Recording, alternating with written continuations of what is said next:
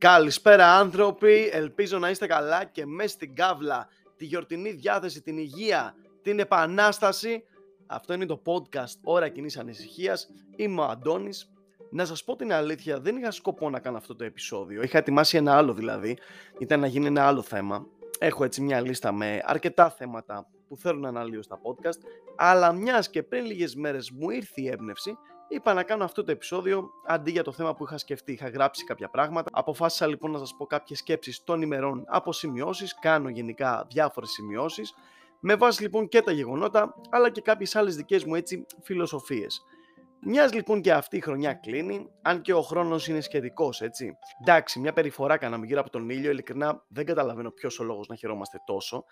Και ξέρεις τι γίνεται, βρίσκω λίγο περίεργους αυτούς τους ανθρώπους που λένε, θα το έχετε ακούσει, άντε να φύγει αυτό το 22 να μην ξανάρθει.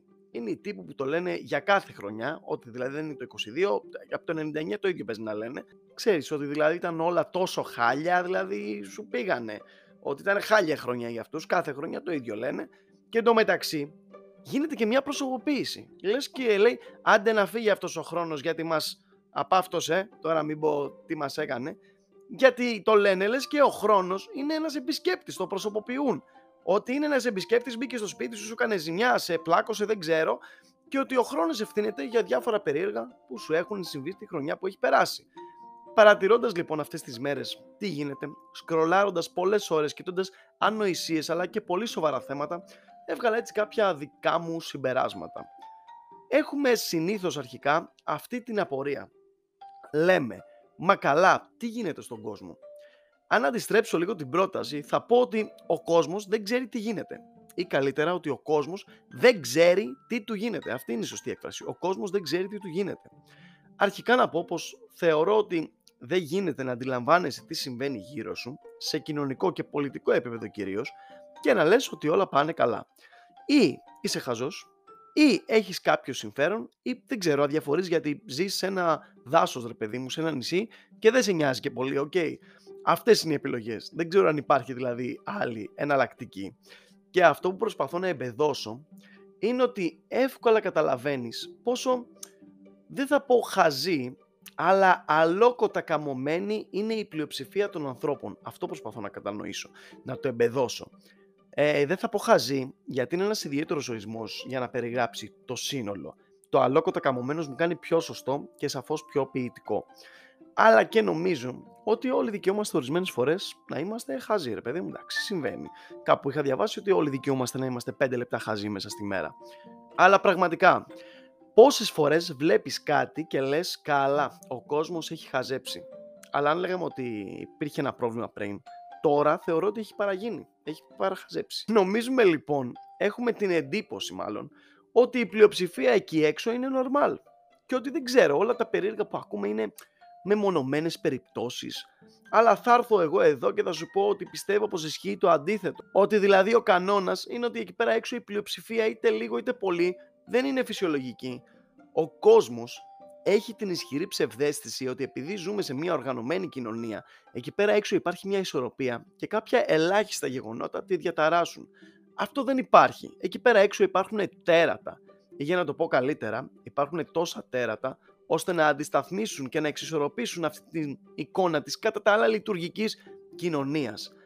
Έτσι το παράλογο, δεν μιλάω για το εγκληματικό απόλυτα, νομίζω πως είναι κάτι που είναι κτήμα της μάζας το παράλογο, αν μπορώ να το ορίσω έτσι. Και που στις μέρες μας, ειδικά με το ίντερνετ, αυτό γίνεται όλο και πιο ξεκάθαρο σε όσους παρατηρούν και έχουν έτσι μια αντίληψη για να το καταλάβουν. Δεν βρίσκω ρε παιδί μου νορμάλ κάποια πράγματα που άλλοι θα τα προσπερνούσαν. Δεν βλέπω μια ισορροπία κοινωνίας, κοινωνικού πολιτισμού. Και θα σας εξηγήσω το εννοώ. Δεν βλέπω ισορροπία όταν είναι, είναι ένα κλαμπ, ας πούμε, στην Αθήνα που κάθε φορά που τυχαίνει να περάσω με το αμάξι, δεν έχω πάει ποτέ σε αυτό το μαγαζί. Αλλά όποτε κατεβαίνω την Καραγιώργη Σερβίας εκεί κάτω από το Σύνταγμα, περνάω απ' έξω εκεί και βλέπω την ίδια εικόνα. Κόσμος να διασκεδάζει, να πίνει, να μπαινοβγαίνει στο κλαμπ, ε, να φλερτάρουν, να μιλάνε και ακριβώς απέναντι, στα τρία μέτρα τώρα έτσι, κοιμάται ένας άστεγος. Δεν ξέρω, αυτή η εικόνα είναι απίστευτη, την έχω δει τόσες φορές και δεν το πάω στο συναισθηματικό κομμάτι να κάνω επίκληση στο συνέστημα, αλλά στην αντίφαση του π.χ. δύο νέα άτομα πάνε να πιούν, να φλερτάρουν έξω από το μαγαζί και στο ένα μέτρο, παιδιά, κυριολεκτικά δίπλα τους, που έχουν περάσει απέναντι, ξέρεις, διασκορπίζονται έξω από το κλαμπ, να κοιμάται ένας άνθρωπος στο πεζοδρόμιο. Κάποιος άνθρωπος εκεί πέρα κοιμάται. Είναι τρελό. Δεν βλέπω ισορροπία. Όπως έκανα τις προάλλες μία βόλτα στην Ερμού με ένα φίλο και τέτοια, φώτα, γιορτινά κτλ. Και μέσα στον κόσμο άστεγοι τοξικομανείς, σαν φαντάσματα μέσα στον όχλο, μία εικόνα επίσης αντιφατική για εμένα και ως προς την ευημερία που δεν είναι καθολική. Άρα, αφού δεν είναι, πώς όλοι είναι τόσο αμέτωχοι όχι στο να κάνουν κάτι, αλλά έστω στο να ανησυχήσουν, να το παρατηρήσουν, να, να συζητήσουν. Έκανα και voice crack, έτσι όπως έκανε και η φωνή μου. Θα το ελαφρύνω σε λιγάκι το θέμα. Μη σας τρομάζει ότι τα λέω έτσι όλα μαζεμένα. Απλά είναι διάφορες σκόρπιες σκέψεις που είχα αυτές τις ημέρες. Δεν βλέπω λοιπόν ισορροπία που στο μοναστηράκι, έξω από πολυκατάστημα, βλέπω με διαφημιστική καμπάνια του καταστήματος λέει ένας κόσμος όνειρο και κυριολεκτικά κάτω από τον τίτλο και κυριολεκτικά κάτω από τον τίτλο άνθρωποι κοιμούνται στο πεζοδρόμιο. Δεν στα λέω όλα αυτά για να σε κάνουν να νιώσεις άσχημα ή μίζερα. Ίσως μετά από χρόνια μπορώ να σου πω ότι και εγώ φέτος ε, πέρασα όμορφα τα Χριστούγεννα. Ποτέ δεν με ενδιαφέραν, αλλά θεωρώ ότι φέτος ήταν μια ωραία φάση. Αλλά δεν μπορώ αυτή την ηρωνία, την ξεκάθαρη ηρωνία, την ξεκάθαρη εικόνα, που δεν είναι καν αλληγορική. Είναι πραγματικό. Λέει ένας κόσμος όνειρο και από κάτω κοιμούνται άστεγοι. Ε, όχι, ρε φίλε, δεν είναι ένας κόσμος όνειρο δεν ξέρω αν έγραφε ας πούμε ένας κόσμος πραγματικός, τότε θα το πίστευα. Θα έλεγα τουλάχιστον είναι ειλικρινής. Δεν είναι διάθεση όλα αυτά να νιώσεις ένοχος, αλλά να παρατηρήσεις λίγο την ασάφεια. Πάντα γενικότερα λέμε ποιος φταίει. Όμως το θέμα είναι πολύ πιο περίπλοκο. Όλα νομίζω ότι είναι πολύ πιο περίπλοκα από όσο τα σκεφτόμαστε. Νομίζω πως να βρίσκουμε το ποιος φταίει για κάτι είναι η πιο εύκολη λύση. Αποδίδεις ευθύνες, κρίνεις, ξεμπέρδεψες ρε παιδί μου αλλά η πραγματικότητα είναι ότι ο κόσμος είναι στον κόσμο του. Πάνε όπως να είναι στο δρόμο. Από εκεί καταλαβαίνεις πολλά πράγματα. Πέρασε τις προάλλες, ήμουν με μια φίλη στα μάξι, οδηγούσα και σε ένα στενό στο οποίο είχα προτεραιότητα περνάει ένας από μπροστά. Ε, πέρασε κομμάτια έτσι με τρελή ταχύτητα.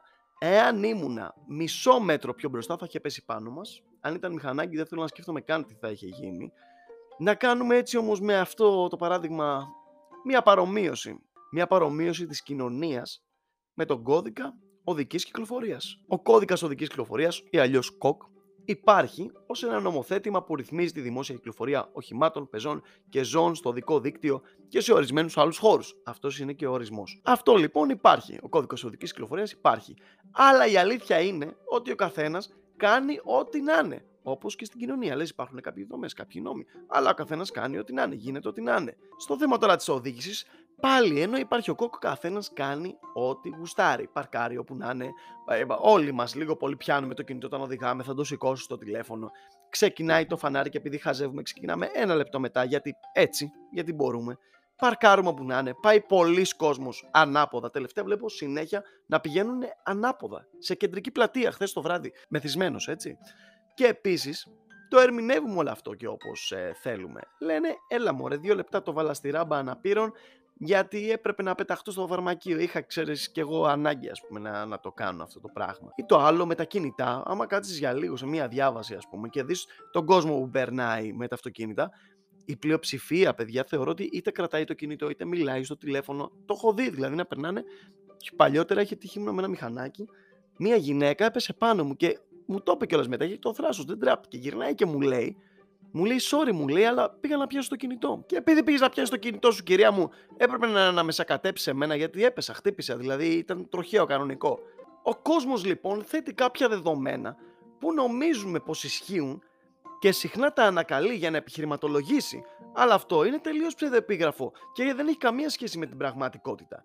Σου λέει το κράτος, για παράδειγμα, είναι απαραίτητο. Δεν είμαστε ζούγκλα, υπάρχουν νόμοι. Ε, και τώρα που υπάρχουν νόμοι, βλέπουμε τι γίνεται και ποιους ευνοούν. Η αστυνομία σου λέει είναι ασφάλεια μας, προστατεύει. Τα δικαστήρια αποδίδουν δικαιοσύνη. Αλλά κανείς δεν επιχειρηματολογική να σου πει ότι ξέρεις κάτι, σε όλο αυτό το φανταστικό κόσμο που φτιάχνεται και λέει ότι πρέπει να υπάρχει αυτή η οικοδόμηση για να, να μπορούμε να, να, δεν ξέρω, να υπάρχουμε μεταξύ μας σε μια αρμονία υποτιθέμενη, να σου πει κάποιος ότι ρε φίλε όλα αυτά δεν λειτουργούν σε τέτοιο βαθμό που το κάνει να είναι λάθος όλο αυτό. Και δεν, δεν μας απασχολεί τόσο ουσιαστικά. Δεν λέω ποιος φταίει και τι πρέπει να γίνει. Αλλά βλέπω μια εικόνα, αυτή την εικόνα λαμβάνω και την ερμηνεύω κατά αυτόν τον τρόπο.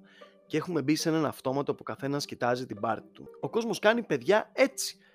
Ε, ξέρεις γιατί το κάνει, γιατί τους λέει κάνε και εσύ μωρέ ένα παιδάκι.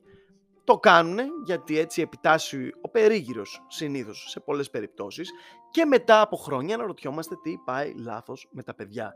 Και ακούμε περιστατικά όπως αυτός στο Ήλιον και μετά λέμε ποιος φταίει. Δεν είναι θέμα ποιος φταίει ρε φίλε, είναι πολύ πιο περίπλοκο. Το πώς δημιουργείται μια τέτοια συμπεριφορά δεν μπορούμε να την ερμηνεύσουμε με δύο λόγια με το να πεις ότι βάλε τους γονείς φυλακή, βάλε τα παιδιά φυλακή, ε, φτιάξε την παιδεία. Δηλαδή είναι τόσο πολυπαραγωγικό το θέμα και ο κόσμος επειδή ψάχνει την εύκολη γνώση να πει ότι α, εγώ έβγαλα αυτό το συμπέρασμα, το λέει χωρίς να βλέπει όλο το υπόβαθρο. Λες και αν πεις ποιος φταίει, θα λυθεί αυτομάτως και κάπως μαγικά αυτό το πρόβλημα που υπάρχει, ανάλογα και την εκάστοτε περίπτωση. Αλλά δεν έχει πραγματικά ιδέα για το τι συμβαίνει. Ο κόσμος όχι απλά δεν ξέρει, αλλά δεν ξέρει ότι δεν ξέρει, όπως έλεγε ο Καρλ Σέγγαν που κάπου διάβασα πρόσφατα. Να σας πω ότι όπως σκρόλαρα όλες αυτές τις μέρες στο TikTok λέω παιδιά ο κόσμος έχει παρεκτραπεί. Δεν θα πω από τη φυσική του πορεία γιατί αυτό σηκώνει πολλή ανάλυση, αλλά σίγουρα βλέπεις πόσο διαφορετικός είναι ο κόσμος, πόσο πολύ αλλάζει. Και ειδικά σε σχέση με λίγα χρόνια πριν, 3-4 χρόνια, πούμε, θεωρώ ότι έχει γίνει μεγάλη αλλαγή. Πετυχαίνω λοιπόν τώρα ένα βιντεάκι με έναν τύπο ο οποίος εξηγεί στον κόσμο για ποιο λόγο δεν πρέπει να πλένουμε τα πιάτα με χλωρίνη. Όσο περίεργο και αν σας ακούγεται, υπάρχει κόσμος εκεί πέρα έξω που πλένει τα πιάτα του με χλωρίνη, μου το έχουν πει και προσωπικά. Μην πλένετε τα πιάτα σας με χλωρίνη, και εξηγεί έτσι πολύ ωραία, φαίνονταν είχε, είχε κάποια ειδίκευση ας πούμε, στην καθαριότητα από ό,τι κατάλαβα από το προφίλ του και εξηγούσε τους λόγους που δεν πρέπει να το κάνουμε αυτό. Και τα σχόλια, παιδιά, με εντυπωσίασαν γιατί υπήρχαν άνθρωποι, όχι πολύ ωστόσο, αλλά ήταν αρκετοί, οι οποίοι είχαν αυτή την επιβεβαίωση της πίστης και του λέγανε «Μα εγώ έτσι το κάνω χρόνια τώρα και δεν έχω πάθει τίποτα». Ή ε, «Μα πώς θα φύγει η μυρωδιά, ξέρω εγώ». Κάποια άλλα σχόλια τα οποία λέγανε «Σιγά, θα μου πεις εσύ πώς θα πλύνω τα πιάτα μου, ας πούμε, τύπου. Είναι μια τρομερή επιβεβαίωση της πίστης. Μα γιατί ρε φίλα, αφού έχεις έχεις εκεί πέρα έναν τύπο ο οποίος με επιχειρήματα σου λέει μην το κάνεις αυτό το πράγμα. Γιατί επιμένεις να πιστεύεις στο δικό σου ακόμα και σε κάτι τόσο εξόφθαλμα πραγματικό. Και το άλλο που παρατηρώ σε βιντεάκια, ανοίγουν μία κάμερα και επικρατεί παιδιά μια τρομερή ωρεοπάθεια. Νομίζουν ότι παίζουν σε βίντεο κλιπ, ειδικά τα νεότερα αγόρια κορίτσια, ότι παίζουν σε ταινίες και βλέπω κάτι πράγματα που δεν χρησιμοποιώ ποτέ αυτή τη φράση. Αλλά κριντζάρω ρε φίλε γάματα. Και ανοίγω τα σχόλια, αυτό από ό,τι μπορεί να έχετε καταλάβει είναι το guilty pleasure, όπως μου επισήμανε και μια κοπέλα σε DM στο Instagram. Και από κάτω παιδιά τους αποθεώνουν. Και εκεί είναι που απογοητεύομαι και λέω είμαστε μια χαμένη γενιά. Είναι από αυτά τα βίντεο που είναι τόσο άβολα και παράλληλα εκνευριστικά που τα βλέπεις και δεύτερη και τρίτη φορά για να εκνευριστείς περισσότερο. Δεν ξέρω αν κατάλαβες τι εννοώ. Εάν κατάλαβες, μπες τώρα και στείλει μου στο Instagram ότι το κάνεις κι εσύ, γιατί πραγματικά νομίζω ότι το κάνω μόνο εγώ. Να, να καταλάβω δηλαδή ότι δεν είμαι ο μόνος. Αυτή η κανονικοποίηση της υπερβολικής έκθεσης της ζωής μας. Έβλεπα ένα άτομο 20 ετών και είχε κάνει παιδιά PowerPoint και παρουσίαζε στο TikTok από την Ελλάδα, έτσι με πόσα άτομα είχε κάνει κάτι τη χρονιά που πέρασε. Πόσα άτομα φιλήθηκε, για πόσα άτομα έκλαψε. Δεν σας λέω ψέματα, έκανε PowerPoint, ολόκληρη εργασία. Ούτε για το σχολείο δεν θα το έκανε αυτό το πράγμα. Διαβάζεις πράγματα και λες δεν μπορεί να τα λένε σοβαρά αυτά. Δεν, δεν γίνεται να τα εννοούν.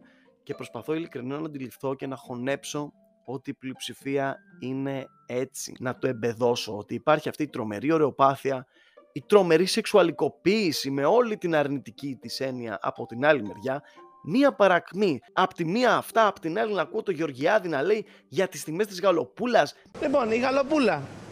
Η γαλοπούλα είναι το μόνο που έχει πάρει λίγο. Έχει πάρει λίγο, έτσι. Έχει πάρει, λέει, λίγο. Ε, πόσο πια έχει πάρει αυτή η γαλοπούλα; Για το καλάθι του Άι Βασίλη. Δείτε την πλακοκόρια από 3,99. Τιμή περσινή και παρατήρησα ότι γέλαγα με όλα αυτά, αλλά πλέον στεναχωριέμαι. Ειδικά όταν βλέπω από κάτω να υποστηρίζουν τον Άδων και να λέει καλά τα λέει. Βλέπω βίντεο τόσο εξόφθαλμα ηλίθια και από κάτω ανθρώπους να συμφωνούν. Είδα επίσης μία διαφήμιση στο TikTok που πουλάγε κρυφή κάμερα επάνω σε κάδρο, σε αναπτήρα, σε στυλό, για δωράκι, να το κάνεις στο αγόρι σου, στην κοπέλα σου, ναι, ας το πάρει αυτό δώρο τώρα και λες: Πω, πω, τι γλυκό δώρο, σε ευχαριστώ. Και δεν έχεις ιδέα ότι έχεις μπλέξει με το πιο ούλτρα τοξικό άτομο, ρε παιδί μου, το οποίο σου κάνει ένα δώρο για να είσαι στο σπίτι μόνος σου και να σε παρακολουθεί.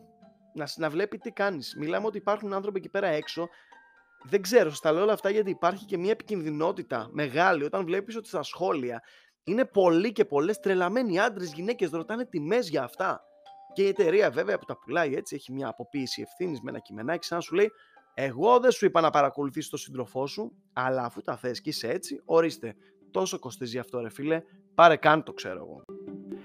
Το μοναδικό βίντεο το οποίο είδα παιδιά και δεν μπορούσα σε καμία περίπτωση παρά να συμφωνήσω ήταν μια κοπέλα η οποία εξιστορούσε το πως πήγε στο κομμωτήριο και λέει δείτε εδώ και τη κόψαν το μαλλί πολύ πολύ πιο κοντό από ό,τι ήθελε. Δηλαδή της το κάνανε εντελώς κοντό. Και δεν μπορώ παρά να συμφωνήσω, διότι από όλα όσα έχω δει ήταν το μόνο βίντεο το οποίο ένιωσα μια συνέστηση και λέω: Ναι, ρε φίλε, αν πας και τους πεις θέλω να μου τα πάρεις λίγο και στα πάρουν πολύ, πραγματικά θα ξενερώσεις. Δεν είναι κάτι το οποίο θα το δεις σαν όλα τα υπόλοιπα και έχει πολλή ανάλυση, να μιλάει ο ένας, να μιλάει ο άλλος. Είναι αυτό που είναι και συμφώνησα απόλυτα. Αυτό ήταν παιδιά το podcast για σήμερα, λίγο κατάστατο να είστε με ανθρώπους που τα βρίσκετε και περνάτε όμορφα και επικοινωνείτε. Τα λέμε στο επόμενο podcast. Καλή χρονιά!